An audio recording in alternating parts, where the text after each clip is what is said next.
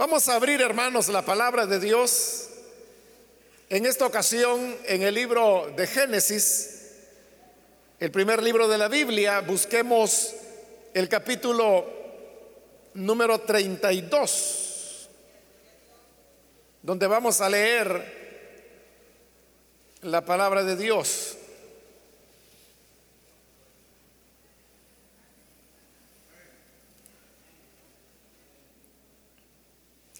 Dice Génesis capítulo 32, versículo 24 en adelante. Así se quedó Jacob solo y luchó con él un varón hasta que rayaba el alba. Y cuando el varón vio que no podía con él, tocó en el sitio del encaje de su muslo, y se descoyuntó el muslo de Jacob mientras con él luchaba. Y dijo, déjame porque raya el alba. Y Jacob le respondió, no te dejaré si no me bendices. Y el varón le dijo, ¿cuál es tu nombre? Y él respondió, Jacob. Y el varón le dijo, no se dirá más tu nombre Jacob, sino Israel, porque has luchado con Dios y con los hombres y has vencido. Entonces Jacob le preguntó y dijo, declárame ahora tu nombre. Y el varón respondió, ¿por qué me preguntas por mi nombre? Y lo bendijo allí.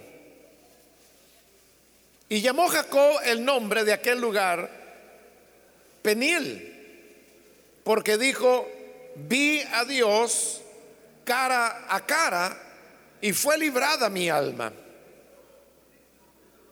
Y cuando había pasado Peniel, le salió el sol y cojeaba de su cadera. Amén. Hasta ahí dejamos la lectura. Pueden tomar sus asientos, por favor, hermanos.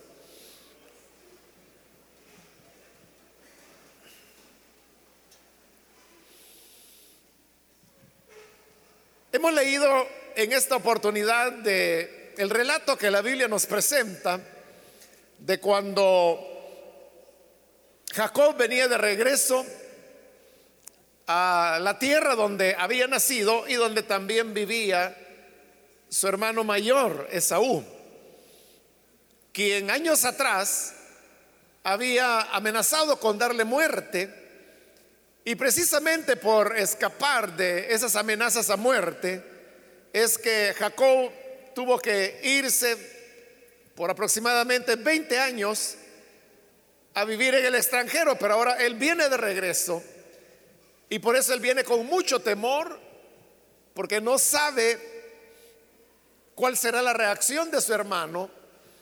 Él no sabe si después de ese par de décadas que ha pasado, si él ha cambiado de ideas o por el contrario, ha venido acumulando todos esos años mayor rencor contra él que pudiera ahora haberse transformado en una ira que pudiera terminar con él y con su familia. Esto se había grabado porque él había recibido noticias que su hermano venía hacia él y venía con un grupo de hombres que le acompañaban, algunos cientos de hombres, y eso le provocó mayor temor a Jacob porque si estos hombres que venían con su hermano estaban armados, realmente él no tenía posibilidades de escapar. Entonces, viendo él que las cosas estaban perdidas, lo que hizo fue que toda su familia y sus propiedades, que eran mucho ganado, lo dividió en dos partes e hizo que se separaran una buena distancia.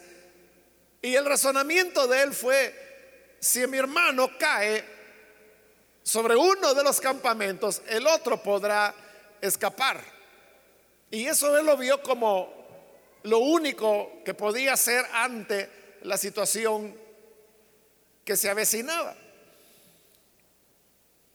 Había por ahí un pequeño río, el cual recibía el nombre de Jabob, y había que atravesarlo para poder llegar eh, o continuar más bien con el camino que le llevaría de regreso a casa. Y él hace que su familia pase del otro lado, pero él decide quedarse sin pasar el, el río. Y por eso dice que en el versículo 24, donde iniciamos la lectura, así se quedó Jacob solo. La razón por la cual Jacob ahora estaba solo era porque él realmente lo que quería era encontrarse con Dios. Él necesitaba, en las circunstancias que hemos descrito, el poder conocer qué era lo que Dios había preparado para él, saber si Dios lo había traído hasta ese punto, porque realmente si Jacob venía de regreso, era porque Dios le había dicho que volviera. Porque le había hecho una promesa. Cuando Jacob salió huyendo, en su huida él no llevaba nada más que la vara sobre la cual se apoyaba. Y como él no tenía nada, tuvo que dejarlo todo por salir huyendo. Él tuvo un día un sueño cuando iba en su huida y en ese sueño vio que arriba de él había una escalera que subía hasta el cielo. Y vio que arriba en el cielo estaba el Señor y que por esta escalera subían y bajaban ángeles. Cuando Jacob despertó, él dijo, hombre, yo, yo me acosté aquí en este lugar y no sabía que realmente me encontraba en la casa de Dios. Por eso le puso por nombre a ese lugar Betel, que significa casa de Dios. Y sorprendido por la visión que Dios le había dado, eso para él fue una muestra que no iba solo, sino que Dios iría con él a, a ese viaje desconocido en su huida ahora emprendía. Y ahí es donde Jacob hace una promesa. Y la promesa que le hace es, mira Señor, yo no tengo nada, voy huyendo. Pero una cosa te prometo, y es que si tú me bendices, de todo lo que tú me des, el diezmo voy a apartar para ti. Esa fue la promesa que Jacob hizo y siguió su camino. Y efectivamente cuando él llega a esta tierra donde hemos dicho que vivió por 20 años, Dios lo bendijo abundantemente. Pero en toda esa abundancia, él todavía no había cumplido con la promesa que le había hecho a Dios de entregarle el diezmo de todo lo que ya Dios le había dado. Pero como Dios nunca olvida, nosotros podemos hacer promesas y olvidarlo, pero a Él no se le olvida las promesas que le hemos hecho. Entonces Dios le dijo, Jacob, recuerda la promesa que me hiciste. Así que hoy tienes que regresar y cumplir con tu palabra, entregarme el diezmo de todo lo que yo te he dado. En obediencia a eso es que Jacob ahora está de regreso. Y por eso le decía, él decide quedarse solo, porque sabe que Dios lo ha llamado. Pero todo parece ser que lo ha llamado para morir en manos de su hermano. Por eso él necesita encontrarse con Dios. Y hermanos, eso es algo muy propio, muy natural de aquellos que confiamos en el Señor. Y es que cuando nos vemos ante dificultades, ante amenazas, ante retos, lo que hacemos es buscar a Dios. Y como allí dice, Jacob se quedó solo. Él tenía una familia numerosa. Tenía doce hijos. Tenía al menos una hija que se llama Dina.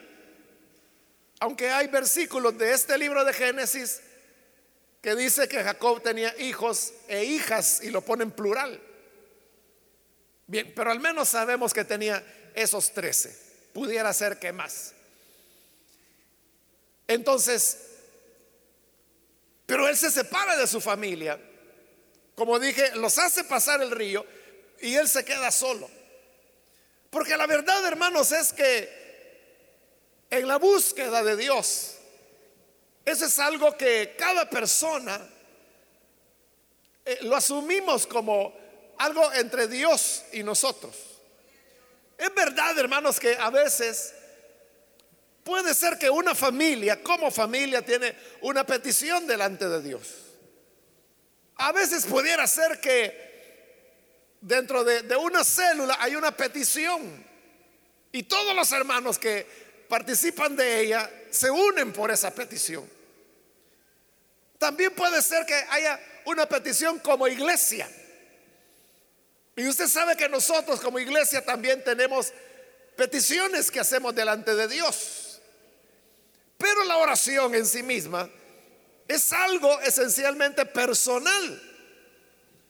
Porque si ponemos al caso este ayuno que venimos realizando por el cese de la violencia en nuestro país, al fin y al cabo, hermanos, es, es, es un esfuerzo de la iglesia, es una actividad general de la iglesia, donde hemos trazado las seis peticiones de oración que son las que mes a mes estamos presentando al Señor.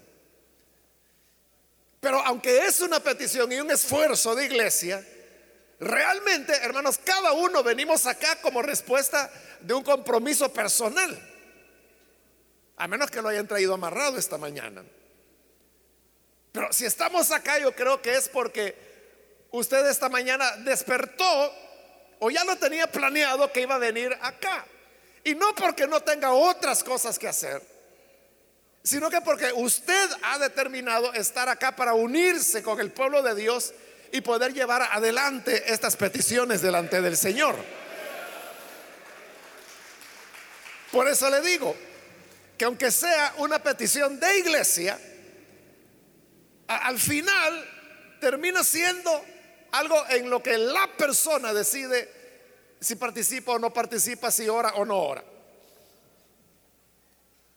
Pero esa búsqueda personal se presenta como una necesidad ante situaciones que nosotros no podemos manejar, como era el caso de Jacob. Él sabía que no podía hacerle frente a su hermano que venía con varios cientos de hombres. Él no sabía la intención y tampoco sabía si todos esos hombres venían armados, pero si lo venían, si estaban armados, él estaba perdido. Entonces, ante situaciones que no podemos manejar o controlar, que escapan a nuestra capacidad, entonces nuestra actitud es buscar a Dios, refugiarnos en Dios, porque nosotros sabemos que Él es real, que Él no es una fantasía.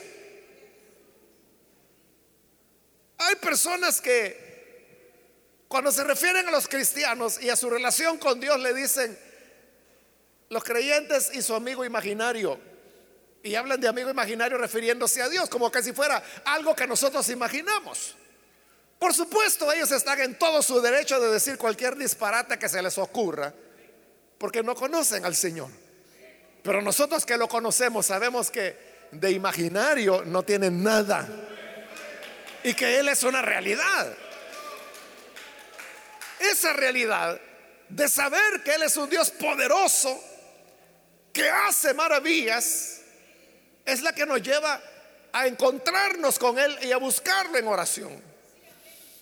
Por eso, hermanos, es que Jacob se queda solo y ese día, esa noche, cuando comienza a orar, dice que de repente apareció otro hombre, un varón, dice, que comenzó a pelear, a luchar con él.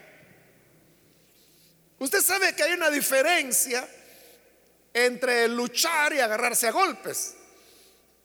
La lucha es algo que es más cuerpo a cuerpo y que tiene que ver no con golpes, sino que tiene que ver con cómo usted derriba a la otra persona, cómo le dobla un brazo. O sea, e-, eso es lucha, eso es estar luchando. Lo otro sería boxeo, ¿verdad? Agarrarse ya a golpes, pero no era golpes que se estaban agarrando, sino que era una cuestión de, de lucha, era un enfrentamiento.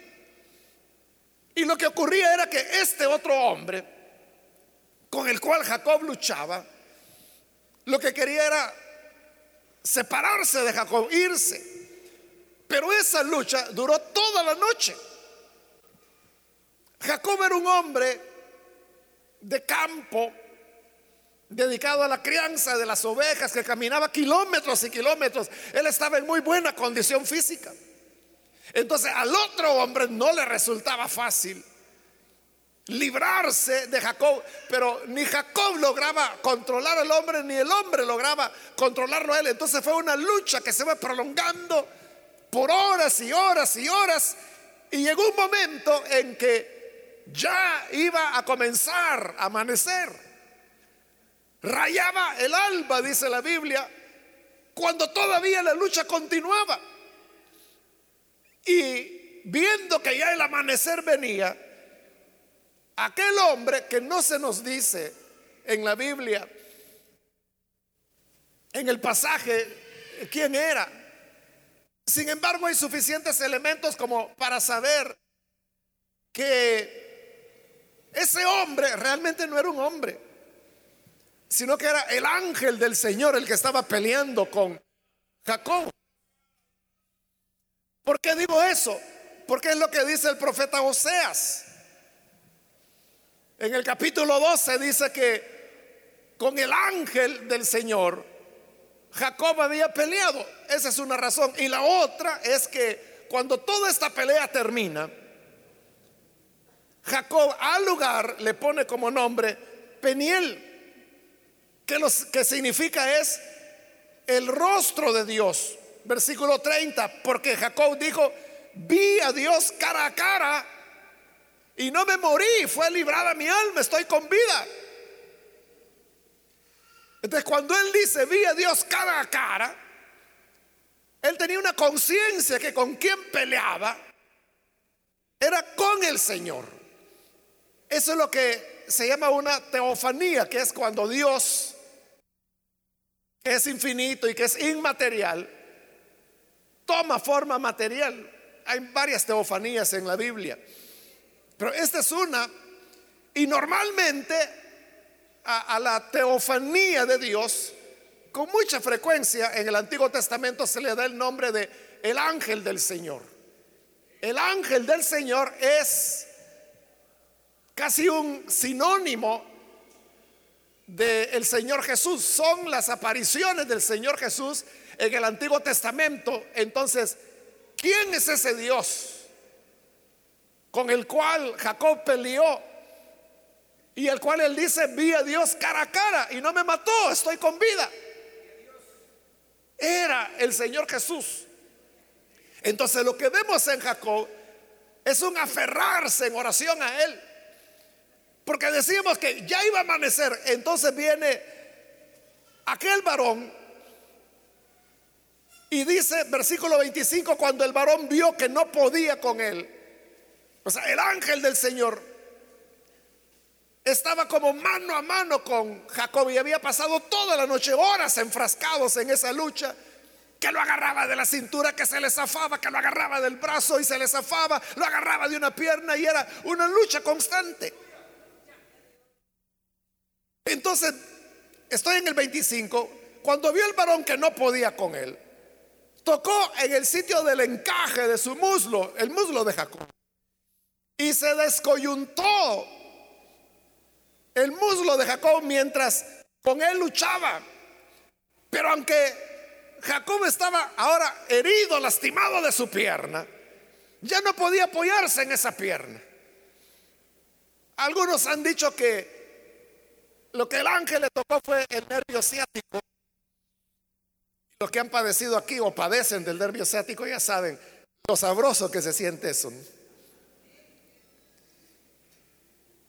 Pero esa es una suposición. Lo que dice la Biblia es que, lo descoyuntó. Entonces ya Jacob no podía apoyarse en esa pierna. Pero aún con la pierna desencajada, no lo soltaba, sino que más se aferraba y no lo dejaba ir. Entonces fue que el varón de Dios le habló y le dijo en el versículo 26, déjame, porque raya el alba. Y Jacob le respondió, no te dejaré si no me bendices. Jacob sabía que esa era su oportunidad. El peligro era grande, su temor era grande. Por eso ahora dice, yo no lo voy a soltar. Y con una pierna colgando, pero no lo soltaba, más lo apretaba.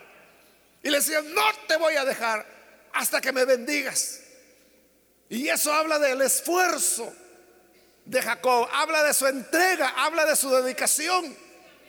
Habla, hermanos, que a pesar del dolor, que, que de seguro era intenso en su pierna descoyuntada, no lo soltaba y no renunciaba a dejarlo porque decía, no te voy a dejar hasta que me bendigas. Él estaba dispuesto a alcanzar la respuesta que buscaba y lo que buscaba era la bendición de Dios.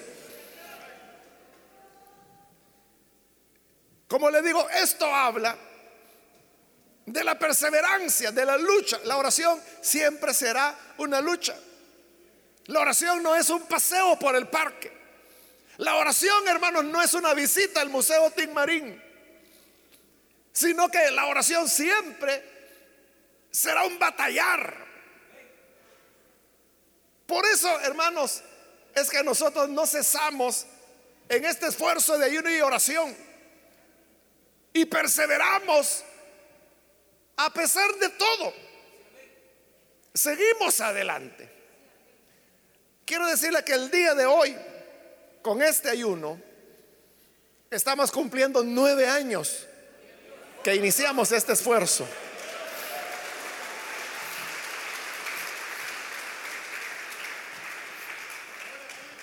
Increíble, ¿verdad? Nueve años. Quiere decir que si usted hubiera tenido un niño o una niña que nació cuando tuvimos el primer ayuno, ese niño o esa niña estaría en tercer grado, terminando su tercer grado ahora. Increíble, ¿verdad? Nueve años. Este es el ayuno número 108 que hacemos. Y como yo le he dicho otras veces, si al iniciar hace nueve años, en el 2009 fue, que arrancamos, alguien me hubiera dicho, mire, este va a ser un esfuerzo que va a durar años, me hubiera costado creerlo. O sea, no hubiera dicho que no, ni hubiera dicho, entonces mejor no lo hagamos. Pero me hubiera sorprendido que iba a tomar tanto tiempo. Pero la cuestión es que el tiempo ha pasado. Estamos en el ayuno 108 y no se ha sentido, ¿verdad? ¿O lo ha sentido usted? a veces depende, ¿verdad? Cómo la vida lo trata a uno. Si le ha ido re mal estos nueve años, de seguro que sí lo ha sentido. Pero si ha pasado muy ocupado en, en muchas cosas, trabajando, el tiempo pasa rápidamente, uno no lo siente. Y no es porque, como alguna gente dice, no, es que hoy el tiempo va más rápido. No, no, el tiempo siempre dura lo mismo, 24 horas al día. Usted es el que está más ocupado, por eso es que no lo siente. Bueno, pero una cosa u otra, hay una verdad. Y es, hermano, que no hemos soltado al Señor. No lo hemos dejado, igual que Jacob. Nos hemos aferrado a Él. Ha sido una lucha de nueve años, peleando con Él, rogándole que nos dé su bendición, que nos dé la respuesta o las respuestas de tantas peticiones que hacemos para Él. Entonces, se entabla el diálogo y como Jacob dice, mira, es que no te voy a dejar si no me bendices. Y si quieres me destrabas la otra pierna, pero no te voy a dejar. Y si me destrabas los brazos de los dientes, te voy a agarrar, pero no te voy a dejar hasta que me bendigas. Y como ya el sol estaba amaneciendo, entonces aquel hombre, aquel varón que es el ángel del Señor, finalmente se abre y le dice, bueno, ¿cuál es tu nombre? Y Jacob le dijo, su nombre, Jacob. Pero la cuestión es que Jacob no era un nombre bonito. Jacob lo que significa es suplantador. Y eso es lo que Jacob había sido toda su vida. Desde que nació, estaban en el alumbramiento cuando él peleaba con su hermano por ser el primero, no le logró arrebatar el primer lugar, porque el primero en nacer fue Saúl, luego nació él. Pero luego durante su juventud usted sabe cómo Jacob quería arrebatarle la primogenitura a su hermano, quería suplantarlo. Y lo logró en varias ocasiones.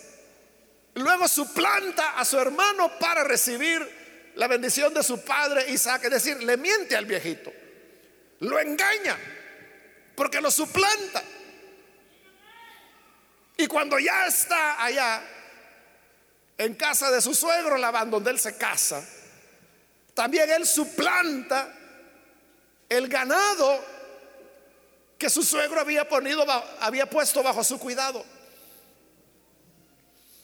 hoy viene de regreso. Ese es él, es un, un timador, podríamos decir. Él es un engañador, él es un estafador, diríamos hoy en día. Entonces, cuando el Señor le pregunta, ¿y tú cómo te llamas? Suplantador, Jacob. Esto significa que en esta batalla Jacob está utilizando de mucha sinceridad, porque él reconoce lo que él es. Recuerda que en la Biblia el nombre para ellos era la expresión de la naturaleza de una persona.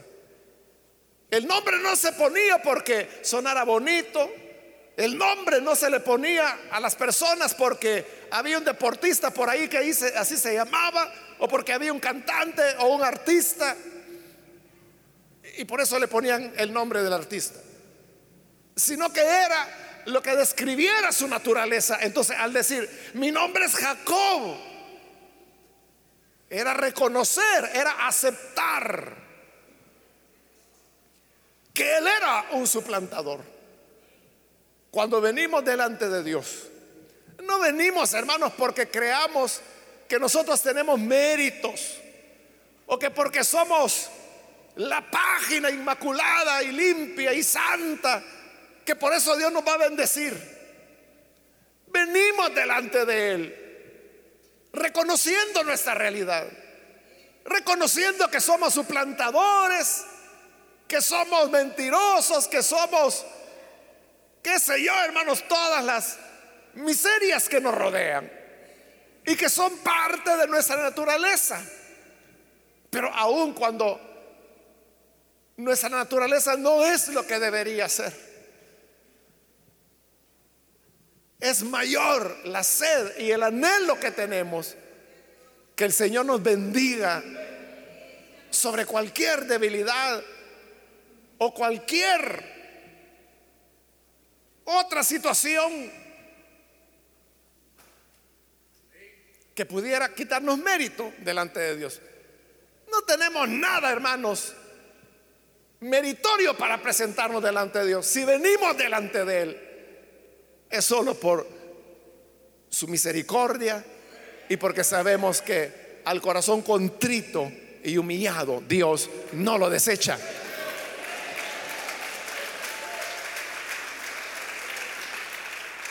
Y eso es lo que hizo Jacob. Con mucha humildad le dijo, me llamo Jacob. Entonces viene el Señor y le dice en el versículo 28, no se dirá más tu nombre Jacob, Se acabó, de aquí en adelante ya no. Te vas a conocer como suplantador. Si no, Israel, porque has luchado con Dios y con los hombres y has vencido. Porque Israel eso significa el que lucha con Dios. No el que lucha contra Dios, sino el que lucha con Dios. Dios está de su lado cuando lucha. Entonces, es como que Dios cerrando el pasado de Jacob. Y en verdad, a partir de este momento, usted conoce bien la historia de Jacob. Él, nunca más vuelve a engañar a nadie, nunca más vuelve a suplantar a nadie. Porque Dios le cambió nombre y como hemos dicho, al cambiar el nombre le cambió la naturaleza. Entonces Dios le llama Israel. Y Jacob dice, bueno, qué bien, que ya no me van a decir tramposo. Qué bueno que ya no me voy a llamar estafador, hijo de Isaac. Sino que ahora soy el que lucha con Dios. Pero Jacob todavía no se conformaba. Entonces dice el versículo 29, Jacob le preguntó, declárame ahora tu nombre. Hoy le está pidiendo al ángel del Señor que le diga su nombre. ¿Por qué le está pidiendo su nombre? No es una cuestión, hermanos, de como cuando usted le presentan a algún fulano entonces usted dice, mi nombre es fulano de tal. Y el suyo, ah, es Mengano. Ah, mucho gusto. O sea, no era en ese sentido. Sino que era en el sentido que hemos descrito lo que para ellos los nombres significaban. Entonces, conocer el nombre de una persona era conocer a la persona. El problema aquí es que se trata de Dios, del ángel del Señor y el problema de conocer a Dios, o sea, no es que no se le pueda conocer. El problema es cuándo lo vamos a terminar de conocer. Porque como Dios es infinito, Dios es eterno, es Dios. Entonces, ¿cuánto tiempo nos va a llevar conocer a Dios? ¿Cuánto tiene el ser humano de estar sobre este planeta? Y el ser humano todavía no conoce, por ejemplo, los mares. ¿Qué hay en, en el fondo de los mares? Hace como una semana anunciaron que finalmente el ser humano ha podido construir un submarino para poder descender a los abismos que hay en los mares. Porque a mayor profundidad va aumentando la presión. hay un momento que cualquier submarino a determinada profundidad colapsaría, estallaría, porque es demasiada presión del agua por el peso del agua que hay arriba. Pero finalmente, hoy e, en este siglo que algunos le han llamado la cuarta revolución, la primera revolución fue la revolución industrial, cuando se descubrió el vapor. Entonces estamos en la cuarta ya, que vaya la inteligencia artificial, todas esas cosas. Entonces, finalmente han podido construir un submarino. Este sí va a poder llegar hasta el fondo sin colapsarse. Todavía no han comenzado porque, como le digo, me parece que fue la semana anterior. Hoy sí van a bajar a las profundidades del océano y van a comenzar por los abismos menos profundos. Estamos hablando de seis mil, ocho mil, nueve mil metros de profundidad, o sea, nueve kilómetros hacia abajo. Y van a terminar con lo que llaman la fosa del Pacífico, que es la, la más profunda que hoy por hoy, hoy por hoy se conoce en el planeta. No sabemos si, porque le digo, es un terreno donde el ser humano nunca ha llegado. No se sabe si podrá haber otra más profunda, pero identificada es la fosa del Pacífico que tiene más de 11 mil metros de profundidad, o sea, 11 kilómetros, pero hacia abajo, imagínense, ahí ya no entra la luz solar. Bueno, a, a mucha menos profundidad. Los peces son ciegos. Y si tuvieran ojos, ¿qué van a ver? Si ahí ya no entra la luz solar, no se ve nada. Entonces, por eso, no, por eso son ciegos, no tienen ojos, porque no los necesitan, porque no tienen nada que ver. Entonces, ahí no se ve nada. Claro, estos submarinos van con sus luces, con sus lámparas, con cámaras, con brazos robóticos y todo eso. Entonces, ¿qué se va a descubrir? No se sabe, como nunca ha estado ahí el ser humano. Bueno, ahí le estoy hablando de los mares, que son grandes, ¿no? Son muy grandes, pero tienen fin. Pero el ser humano apenas va a comenzar a conocerlo. Entonces, ¿cómo vamos a conocer a Dios que no tiene fin? Que es infinito. Por eso es que bien dijo Job muy honestamente digo, Señor, yo creía que te conocía. Pero a través de las experiencias que vive, dice, ahora me doy cuenta que yo no conocía ni el principio de tus caminos. Igual, hermanos, si yo aquí les pregunto, ¿cuántos de ustedes conocen al Señor? Todos me van a decir amén. Y es cierto, todos conocemos al Señor en cierta medida. Pero conocerlo plenamente no hay ser humano. Es que tendría que ser o igual a Dios o mayor que Dios para poder abarcar el conocimiento de todo lo que es Dios. Pero como somos humanos, comenzando porque la Biblia no revela todo de Dios. La Biblia solo revela lo que Dios quiere que nosotros conozcamos de Él. Lo dice la palabra de Dios. Dice que las cosas reveladas el Señor las ha dado para que nosotros como humanos nos metamos en ella, que examinemos, que aprendamos. Pero las ocultas, dice, las cosas ocultas de Dios, esa no hay manera que el ser humano las pueda conocer. Entonces cuando Jacob le pregunta, ¿cuál es tu nombre? Conocer el nombre de Dios era conocerlo a Él. Eso no se puede. No porque hay una mala voluntad de Dios, sino porque, como le acabo de decir, nosotros tendríamos que ser mínimo igual a Dios, sino mayores a Dios para poderlo entender. Entonces, el varón simplemente le responde, porque me preguntas por mi nombre? Porque era un sinsentido la pregunta que está haciendo Jacob. Pero mira el final del versículo 29. Y lo bendijo allí. eso es lo que Jacob buscaba. Es lo que Jacob le dijo, mira, no te suelto mientras no, no me bendigas. Y el versículo 29 termina diciendo, lo bendijo. Es que el que persevera en la oración, hermanos, el Señor Jesús dijo, ¿acaso vuestro Padre que está en los cielos no responderá a sus hijos que claman a Él de día y de noche? Claro que lo hará. Esa fue la conclusión, las palabras con las cuales Jesús terminó la parábola famosa de la viuda y el juez injusto.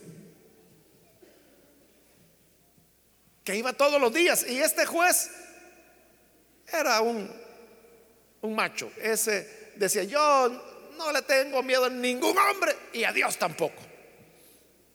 Pero la viejita, que ella, la viuda, que todos los días, todos los días, todos los días, todos los días, todos los días, todos los días llegaba.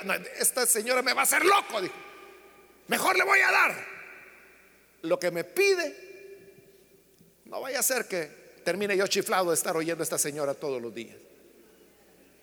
Y dijo Jesús, oyeron, oyeron, oyeron lo que dijo el juez injusto, ese que no tenía temor a hombre alguno. Ese era hermano el que se peleaba con quien fuera, no le tenía miedo a nadie. Ni a Dios dice que le tenía miedo. Pero oyeron, dijo que le iba a dar a la señora lo que le pedía por su insistencia. Y ahí donde Jesús dijo, cuánto más vuestro Padre no dará a sus hijos que claman a Él de día y de noche. es lo que hizo Jacob. Toda la noche peleó, toda la noche estuvo enfrascado en esa lucha. Y como la gente, es un refrán, ¿verdad? Que la gente dice, pero un refrán verdadero, que dice, el que persevera alcanza. Cuando ya amanecía, le dio la bendición que quería. Lo bendijo.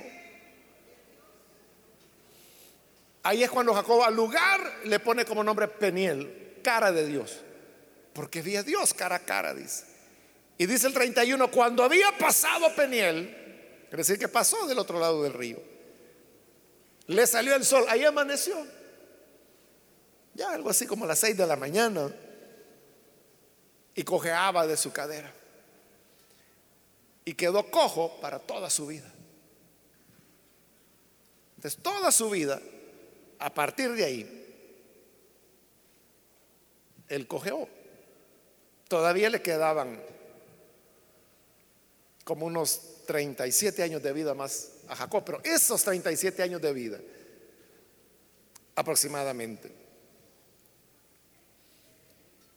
él cojeó esa era la marca que le había quedado de su encuentro con Dios. Es decir, siempre, hermanos y hermanas, hay un precio que tenemos que pagar para tener las bendiciones del Señor. No hay nada regalado. No hay nada que no venga sino por medio de la lucha y de la perseverancia. Entonces, por eso no, decaigamos. Que la respuesta de seguro la tendremos. Quizás vamos a salir rengueando, igual que Jacob. Quizá, hermanos, vamos a salir afectados de alguna manera. No sé cómo. No sé si como iglesia, no sé si individualmente, no sé. Lo único que yo sé es que no hay nada gratis y que siempre hay un precio que hay que pagar. Así que confiados en eso, hermanos. Ya el otro mes vamos a iniciar el año 10 de nuestro ayuno. A iniciarlo apenas, ¿verdad? El primero de 12 meses. Hoy estamos completando nueve años. Pero no nos cansemos. Porque cuando ya el amanecer, el alba raya, es que se acerca el momento cuando el Señor nos dará su bendición y nos dará su respuesta. Así que con esa confianza, vamos a orar una vez más, hermanos. Vamos a celebrar estos nueve años orando al Señor. Amén.